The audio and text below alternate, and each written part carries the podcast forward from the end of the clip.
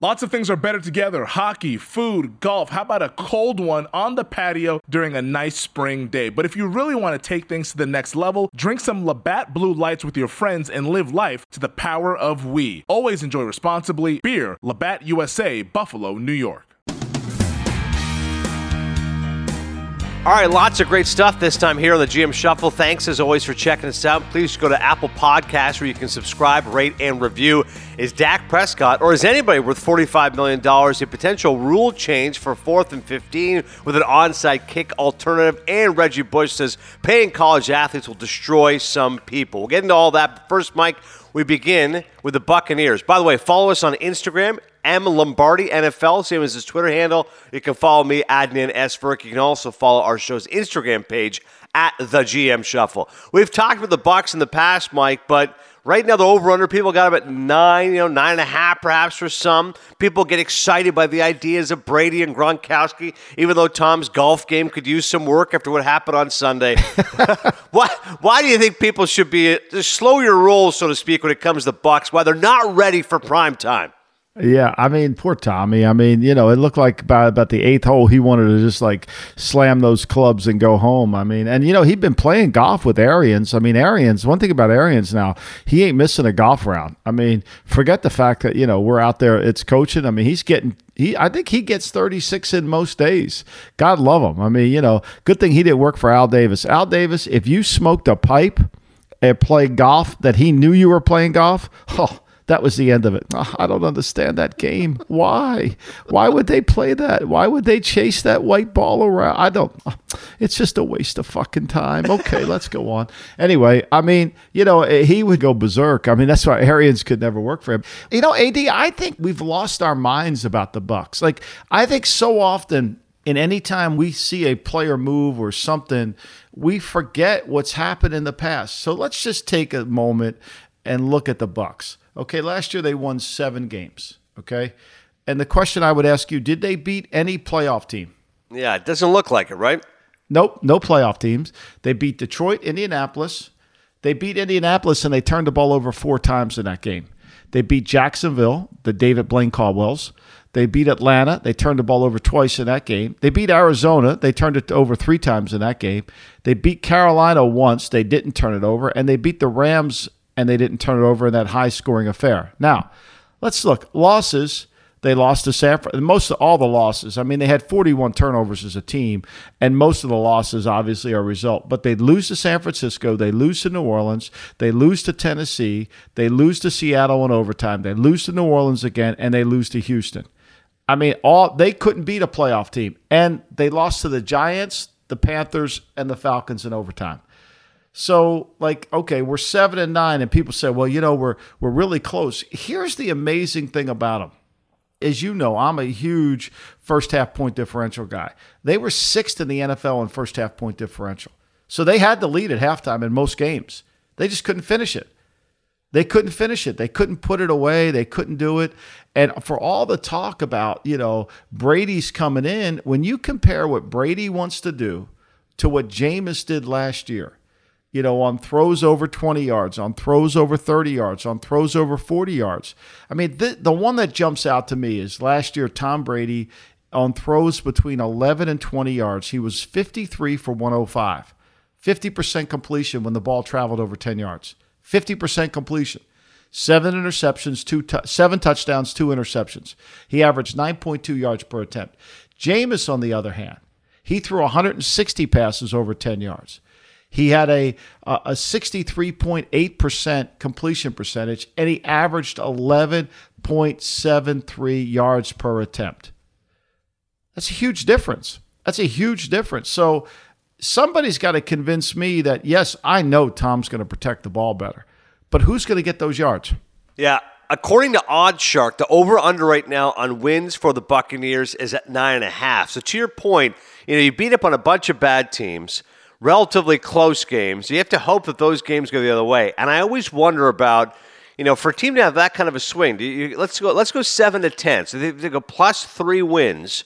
And I'm with you that listen, Tom Brady is not the same guy he once was. Is he talented? Yes, of course. He's the greatest player to ever play the game. Is he in a great frame of mind? Yes. Does he have better weapons with Tampa Bay than he had a year ago? Of course he does. But is he alone plus three wins? No. Gronkowski's not going to stay healthy. He plays maybe 10 games, maybe 12, maybe eight games. You're looking at half the season. The question here becomes then, Mike, for me, and you often talk about the middle eight. You know, you talk about first half differential. How about the middle eight for this team? The last four minutes of the first half, the first four minutes of the second half. Is Arians a good enough coach to make those adjustments that will be the difference between winning or losing? And will the defense be stronger this year? Because in terms of additions, they haven't made any major additions defensively.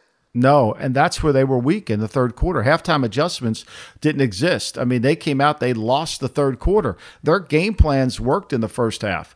And the second half, they lost the third quarter. So how's that going to change? And, I, and and here's the thing I think for any coaches out there listening to the pod, when expectations come from the media, you've got to work your ass off to destroy those expectations. You've got to be like the expectation police. You've got to go out there and you got to fricking work your ass off to get people to take it, come back in there. You know, because you've got to convince them for us to go from good to great, it isn't because of one player. You know, we're going to have to deal with some some real issues here, and start of them are who we are. That we don't have a magic wand, and I think you know what, it, what you do is you got to go back and follow the Jim Collins good to great model. I mean, you've got to have tremendous leadership. And do they have that down there? Everybody thinks Brady's going to come in and be the leader, but Brady's so old, much older than every player on the team. It's hard for him to leave. He's going to say, "Come on, let's go." But like it's got to be something different. It's got to be somewhere the younger players have to resonate to it. And you've got to be able to get people to believe that they have to increase their level of play because even with Brady here, you're like, okay, well, we got Brady. He's going to take care of everything. No, no, no. You have to raise your level. Like Brady's game is going to be here, but you have to raise your level. And when you sign a player and the expectations are around that player, all of a sudden, you know, everybody thinks they have the day off. Well, Brady's got it. Brady's got it, you know? And you have to change your discipline habits, which do they have it? I mean, the attention to detail, do they have it? I mean, can they come back and handle all that? I think it's a huge challenge. And if I'm a better, I'm taking the under. I'm taking the under. Like it's the perfect scenario to tell me the under's in play because the schedule will be harder. Harder because of this. Harder because everybody's going to see them as the target. They are now this year's Virgil Sollozzo. They they've got the target on their back. They're the hunted one, and they've done nothing to earn the hunted one, but yet they become the hunted one. I think this is a huge concern. If I were if I were in Tampa and I were the general manager, I would be like, we are going to have to have a boot camp like no other boot camp. Because if we don't get these people's attention on what the hell we're trying to accomplish, we got no shot. And to that point about having to hit the ground running, you got the Saints right out of the gate. Then you go versus Carolina, you're at Denver, you're versus LA uh, the Chargers, and then you're at the Bears, and it doesn't let up. You go against the Packers, the Raiders, the Giants, the Saints. You don't get a bye week until week 13. We're talking about the first week of December. So this isn't like, hey, let's get at the first four or five games out of the way. We'll get a bye week and reset. No, no. You got to play 12 games, then you get a bye week, and you finish versus Minnesota at Atlanta, at Detroit versus Atlanta. So the Vikings should be pretty good. The Lions probably aren't good. And then you got the Falcons in a home and home. So if you go into those final four games, I mean, uh, good luck to you if all of a sudden you have a six and four record, but nobody knows well how good they're going to be that final stretch. Yeah, and, and I mean, look, here's the potential. I mean, you could call their month of December the fired coaches month for them because if Atlanta doesn't get off to a good start, they're going to fire Dan Quinn. I mean, that's just reality, right? I mean, they almost fired him this year. They brought him back because he finished strong. But let's just say Atlanta's in it. They're going to play. That's going to be a hard game. Okay. Let's say Detroit is in it. Let's say Detroit's miraculously, uh, you know, and they're fighting for their lives. I mean, they could face it looks like okay we got atlanta and detroit two staffs that could be gone but they could face two desperate teams who may not be playing for something in terms of playoffs but they're playing for something in terms of job security you know that's way different that's a way different. That's the rat gets backed in a corner. They come out attacking you, you know. And so I, I think to me, when you look at the schedule, three non-playoff teams in the month of December, that sounds really good off the bye. But the reality of it is, is, is they could be desperate teams. Now they also could be. The Atlanta could could have an interim coach. You get two wins. Detroit could basically know they're gone. You could have three wins, and that could save their season.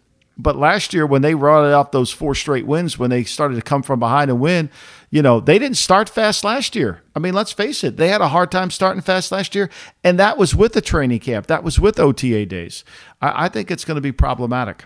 And who knows what's going to happen this year with COVID 19? Are we going to have shortened training camps? Are we going to have training camps at all? All of that remains in play. Another headline that came out this week multiple sources refuting a report from NBC Sports' Chris Sims, released last week, is definitely not true that the Cowboys quarterback turned down a five-year, $175 million deal. That's right. Dak said no to 35 million a year, allegedly because he wanted north of 45 million in the final year. ESPN's Adam Schefter wrote to clarify any recent speculation on Dak Prescott's contract negotiations. There have been no discussions in other scenarios other than the Cowboys wanting a longer deal and Prescott wanting a shorter deal. Negotiations for a long-term contract have dragged on since last offseason. NFL salary cap's 198.2 million. So that's a 10 million dollar increase year over year. But that headline, Mike, certainly got people's attention. People said, you know what? Just go to Andy Dalton. Tell Dak you're not going to pay him 45 million a year. Although then it comes out that Chris Sims apparently may not have had the facts totally right. Well, I mean, that's a, a, a shop a supermarket headline when you're going through and you check out and you see, you know, that uh, Khloe Kardashian's changed her look. I mean, is she in the witness protection program? seriously, I, would like to have that commentary with you.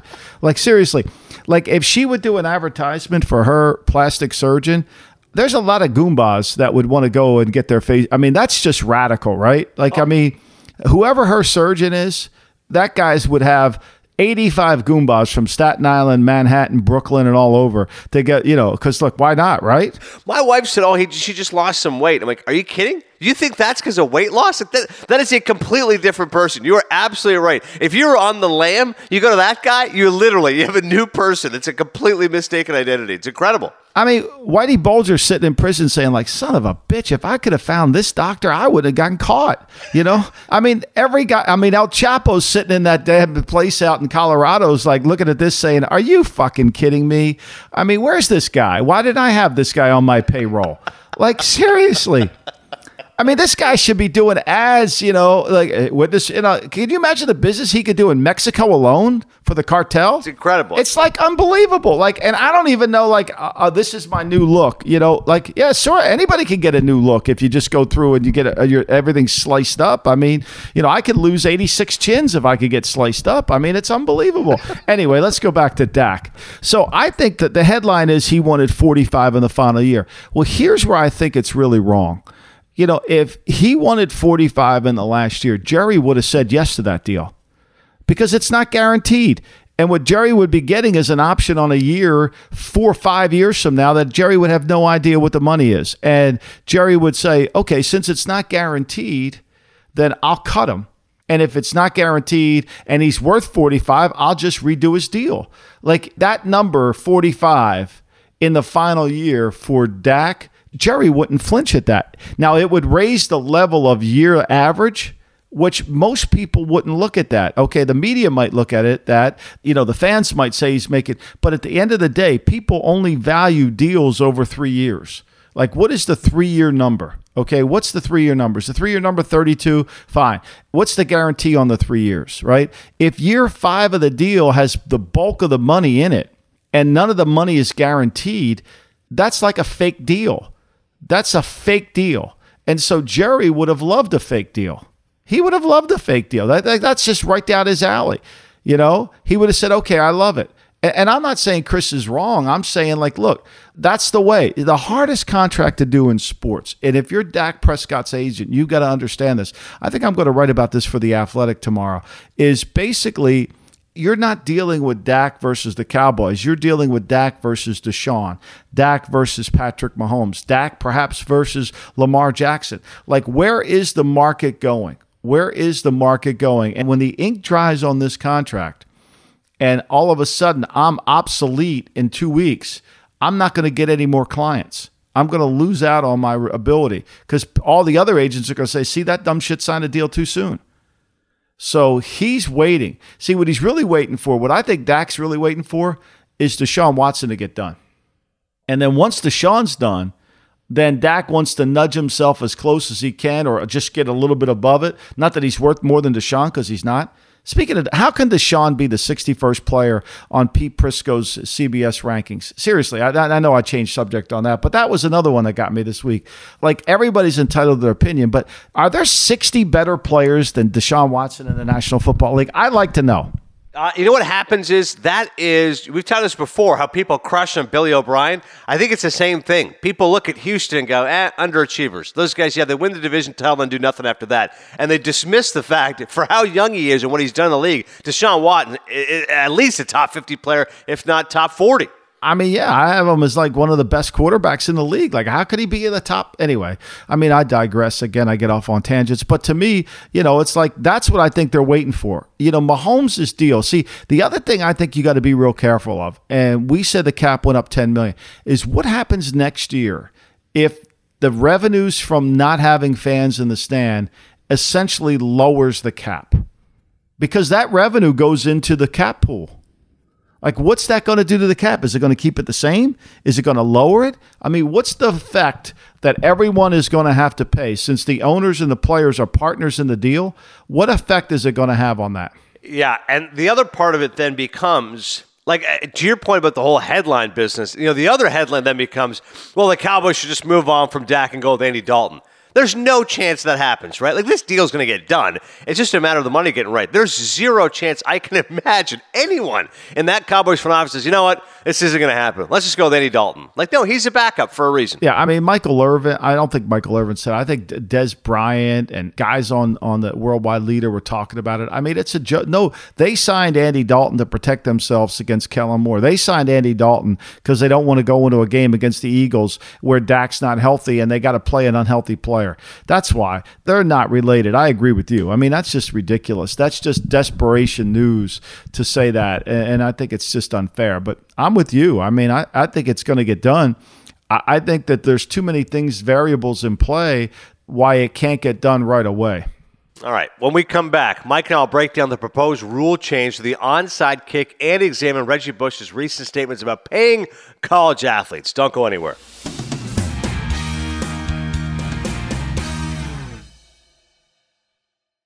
The NBA playoffs are heating up, and so is the action at DraftKings Sportsbook, an official sports betting partner of the NBA. With same game parlays, live betting, odds boosts, and so much more, don't miss out as the NBA postseason winds down. I mean, these second round playoffs have been unreal, and we have the conference finals now on the horizon. Make sure you get all those futures bets in before the value disappears. And if you're new to DraftKings, you got to check this out. New customers bet 5 bucks to get 150 in bonus bets in instantly. Download the DraftKings Sportsbook app now and use code SHUFFLE. That's code SHUFFLE for new customers to get 150 in bonus bets when you bet just 5 bucks only on DraftKings. The crown is yours.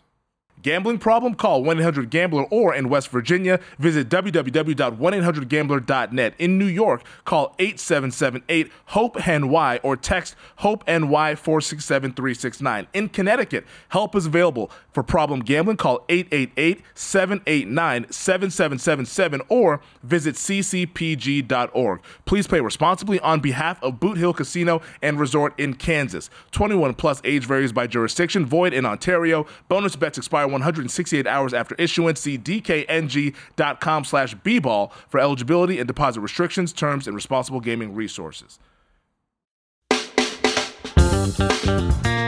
Well, it wouldn't be the NFL if there wasn't some ideas about potential rule changes. How about this? Dramatic rule change pertaining to onside kicks could be coming to the NFL in 2020 if the league's owners vote to make it happen. And it was the Eagles who proposed a rule that would give teams an alternative option to the onside kick. Check this out.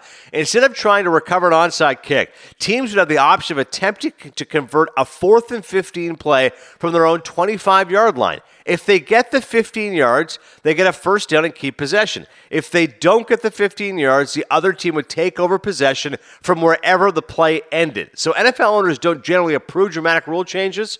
The proposal from Philadelphia might actually have a chance to pass here, Mike, because it has some support from the competition committee. Last year, the Broncos proposed a similar rule, and at the time, the committee actually voted seven and one in favor of the proposal. I mean, you look at the onset recovery rate, 7.5% in 2018.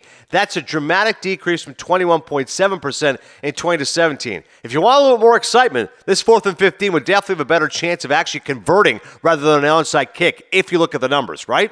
Yeah, but for me, it's problematic in two ways. Okay, so like sometimes during a game, say we're down 10 and there's seven minutes to go in the game, and you have the ball, and I have the lead. And I just basically, at this point, the clock's my opponent. Like, I got to milk this clock. I can't let you score before the two minute warning because then it becomes a problem. But if I can get you to score anything, seven or three, after the two minute warning, I can win the game. I got the game because there's no chance you can come back on me. Now, this rewards teams to come back. It's like putting a four point line in, in, basketball. Okay, now here you go. You can come back. Even though you've played shitty the whole game, here's your chance to come back. Like, I would be more in favor of changing the onside kick rules. Like, why can't we leave special teams plays in special teams? Like, why can't we just keep that in one segregated area? And so that we can say, okay, like, let's go back to, you know, maybe changing the special teams. Because here's what's going to happen it's going to be fourth and 15, right? And some teams got the ball, and you have the ball, and I'm going to play zone, and I reroute the number two receiver coming down the seam, and my man back there, the field, the back judge throws the flag for illegal contact after five yards. Okay, you get it again. You get it again, right? You know, now you don't get the automatic first down, I don't presume, but you're going to get another chance to try it fourth and 15, right? And then I play man and I get a pass interference. Okay, you get it again. Then maybe I play some kind of match zone and I rough the quarterback. Now you get it again. Like at some point, like you know the officials are going to take over it. You know they're going to come in and say, okay, here's the, you know, we're involved with this play as much as you are. Like for me, it's just like keep it separate, keep it out of it it does feel like a cheat because to your point it's like it just allows the team to get back into the game a little bit quicker than they could have been. I, I, the reason i like it is it certainly is exciting and i think it definitely gives you a better chance of success. Like when i see an onside kick i'm already rolling my eyes going this ain't going to work. And those numbers 7.5% prove that out. But i hear you on the fact that it's it's it's kind of cheapening the whole point of special teams. Like, fix the problem within the situation rather than going outside of the box to fix it. It's like outsourcing a problem you, your company has by bringing in a third party. No, no, no. Just fix the issue right there, and it'll end up being better. Yeah, I mean, maybe limit the onside kick. Nobody who weighs over 210 pounds can be on the onside kick team.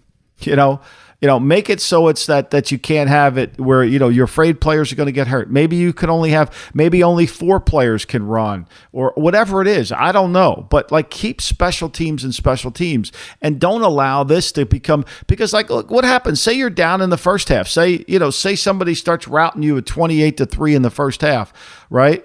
And you just decide, okay, let's just start going for it on fourth and 15. And now you get yourself, you start making a few. I mean, the Patriots are down 28 to 3 in the Super Bowl with two minutes to go and came back. And that was a fair comeback. It wasn't cheapened by a, a shitty onside kick rule.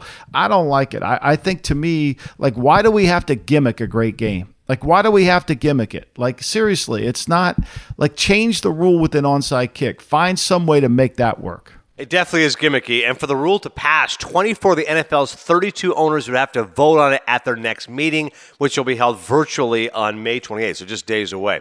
Uh, next up, Reggie Bush. This topic's been around forever, right? Paying college athletes, should they, shouldn't they? Well, here's what the Heisman Trophy winner Reggie Bush said strong concerns over the NCAA's recent support of a player endorsement plan, saying that paying college athletes who don't have the proper guidance is going to destroy some people. This is according to a recent interview with Playboy.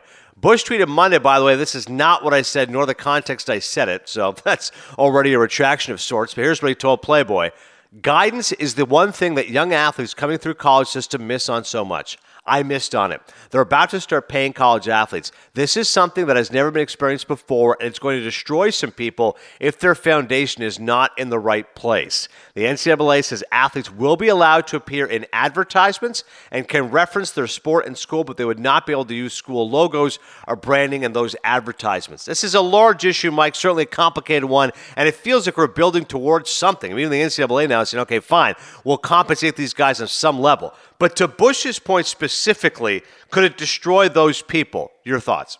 Yeah. I think there has to be a way, and I don't know if it's legal, but I would say there has to be a way to where none of the money that you get from college goes directly to you. It goes into a trust fund, it earns interest. You cannot touch it until you're 24 years old, or you can't touch it until you're 25 years old, whatever. You know, it's like, I'm not going to give you the money today so that you can waste it and not have it. Now, you could say, well, how about families that need the money? Well, families that need the money are just going to have to wait, just like they do right now. You're going to have some money. You know, you're not allowed to borrow on it, you're not allowed to touch it. That's going into a savings account, you know, and it's a great lesson to teach people like savings is not bad. Like having cash flow is a good thing. I mean, we're seeing that today with, with companies during coronavirus that have tremendous amounts of cash flow. They can survive. But companies like Hertz that were basically leveraged out, they're going to go bankrupt because they have no cash flow. I mean, Hertz has got a billion dollars worth of money laying around, which is seems like a lot, but they don't have enough money to really get themselves out of where they are because of the coronavirus and the impact that it's created. So I think to me, there has to be a way to where these kids who are definitely entitled to compensation, I agree completely. But what I don't want to see happen is wasteful money. I don't want to see that. So set up a, a trust fund the money goes directly in there and they are not allowed to touch it. No one is allowed to touch it except for the person. If some unfortunate thing happens to the person, then it would, who's ever in his will would inherit that money, male, female. And this applies to women's coaches, women's basketball players, all that. I think there has to be a way to where we can protect the kids, but also give them the money.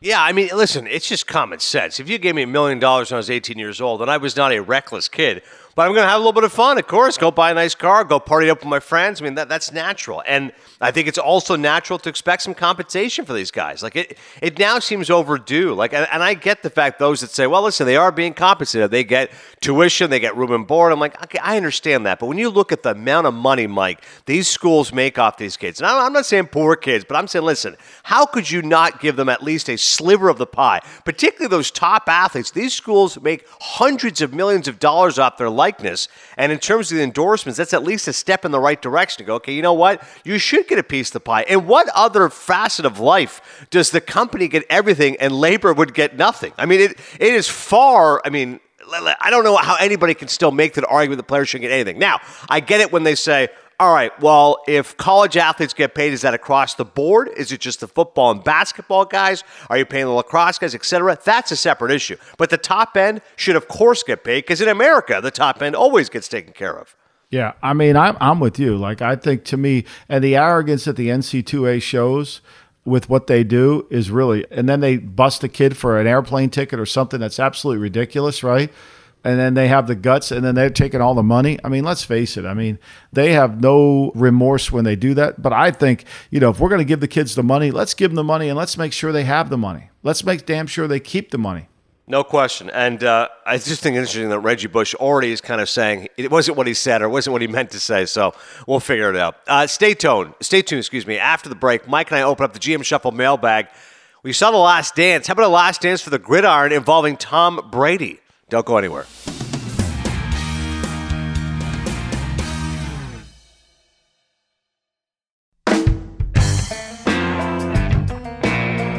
Always get in touch with us. You can email us, thegmshuffle at gmail.com. We got this one here from Pat. Is the new thinking in the NFL to find a cheaper quarterback so you can spend more money at other positions? Have an offensive scheme that works for more run of the mill quarterbacks? Is that what the Packers are thinking with drafting Jordan Love? Ouch! Taking a shot at Jordan Love. There's no way, Mike, they think he's going to be a run of the mill quarterback. No, I think the Packers are tired of dealing with the guy that you know is just hard to deal with. I mean, between him and you know between him and Mark Murphy, I think the two of them are, are kind of oil and water, and and one wants credit for the other. I mean, Mark Murphy might end up becoming the Jerry Krause of, of the NFL before too long. I mean, the guy the guy wants to get in the Hall of Fame. I mean, there's no doubt about it. He wants to be recognized as a. I mean, he's got the perfect job of all jobs. He's an owner without having it put any not a dollar into it, you know, and he's the perfect Dunning Kruger guy. I mean, he's just, you know, he thinks he knows, but he really doesn't know. And I think they did this because I think the king of all kings, you know, Murphy wants to make sure that Rodgers knows he's in charge of the company. I don't think there's any doubt about that in my mind. I mean, look, and Rodgers isn't exactly an easy guy to deal with. I mean, you know, like I said many times, if you wanted to deal with Aaron Rodgers and you wanted to maximize his true full potential, then you would have gone out and hired a veteran NFL coach who's got some cachet to him and brought him in there and said, Aaron, look, I've won two Super Bowls, and this is why we won two Super Bowls, and this is what we're going to do. Instead, they bring in a guy who went 0 for 10 against Wink Martindale for the Baltimore Ravens, and his track record on third down has just been atrocious. So, you know, I mean, it is what it is, but I don't think it has anything to do with the scheme. Although I do think the question's fair to ask on a broader scale. You know, what I think Sean Payton's trying to do down in New Orleans is really do that, is knowing that it's going to be hard for me to find the next Drew Brees, that I'm going to find a guy that can do a lot of things that are make it very difficult. And the way Lamar Jackson does that, I think is more true. Yeah, and I think ultimately your point about Aaron Rodgers, even he knows he's publicly said, yeah, it's likely I'm going to finish my career somewhere other than Green Bay. He can read the writing on the wall. He knows Jordan Love will be taken over sooner rather than later. Maybe not, obviously not this year, but a year from now, two years from now, absolutely. Uh, the Last Dance obviously did great for ESPN, huge ratings. There's nothing else going on when it comes to sports. So, 10 part documentary worked out well involving Michael Jordan. Now, ESPN working with Tom Brady and Religion of Sports on Man in the Arena, a nine episode multi platform series coming in 2021 focusing on Tom Brady. Obviously, there's a lot in Tom's life you can look at. Uh, each of his nine Super Bowl appearances as quarterback of the Patriots, the rise from Michigan, etc. It sounds like a no brainer, Mike, but I'll tell you why I'm not crazy about it. I think one of the, the keys of The Last Dance was it was bathing in nostalgia. You know, for guys like you and me, you could go back in your memory bank from 22 years ago, 25 years ago, 30 years ago and say, oh, yeah, remember when? Which of course Tony would say is the lowest form of conversation. But a lot of this, especially on Twitter, was remember when? Remember that dunk Starks dunked over Horace Grant MJ. Oh, remember the MJ shrug. Remember the MJ flu game. Oh, it wasn't the flu, he was poisoned by pizza. Oh my God. How about the soundtrack, this great 90s music? Oh, look at the fashion back then. I think that was a huge element of the success. So with Tom Brady, it's not that he isn't ripe for biography. It's not that his story isn't compelling, but I'm still living it right now. I'm still experiencing the next chapter. I'm not ready to look back at five, ten years ago tomorrow. Give me 10 years from now. And then, with the benefit of hindsight, I think Tom's story would be more interesting. That's just me. Me too. I, I think, you know, to me, it's this is Tom Enterprise. I think, look at Tom's golf cart in the match between Mickelson and, and Tiger. Tiger, you know, had his emblem on it. Phil had his M. Peyton had the yeah, I thought Peyton had the best line of all. I ain't wearing red and black, so Kirby Smart can plaster it all over Twitter and tell him I'm I'm working for Georgia. I mean, how smart is Peyton on that one, right? And I mean, and Peyton had the logo of the Colts. He had the logo of the Broncos, and so and Tom had just the TB12. I mean, I think to me you know, when people keep searching for why did Tom leave, I think Tom wants to be Tom Inc. And that's and he has every right to be Tom Inc. Every right to be Tom Inc. But this is another example of Tom Inc. I mean, he wants to, you know, he spent 19 years without any of that, you know, and Tim Duncan loved it, so he didn't care. Whereas Tom, I think he wants to expand his brand. So some guys embrace the culture. Tom built the culture, but then as he got more famous, I'm not sure it was the right thing for him. But this is clearly an indication of why he left because none of the stuff he's been doing, whether it's Kimball, whether it's Howard Stern, whether it's any of this, could actually go on within the culture that he built. So there's your answer as far as Tom, of course, he was the focus of the match of the weekend. Mickelson and him against Tiger and Peyton. Tiger and Peyton end up winning.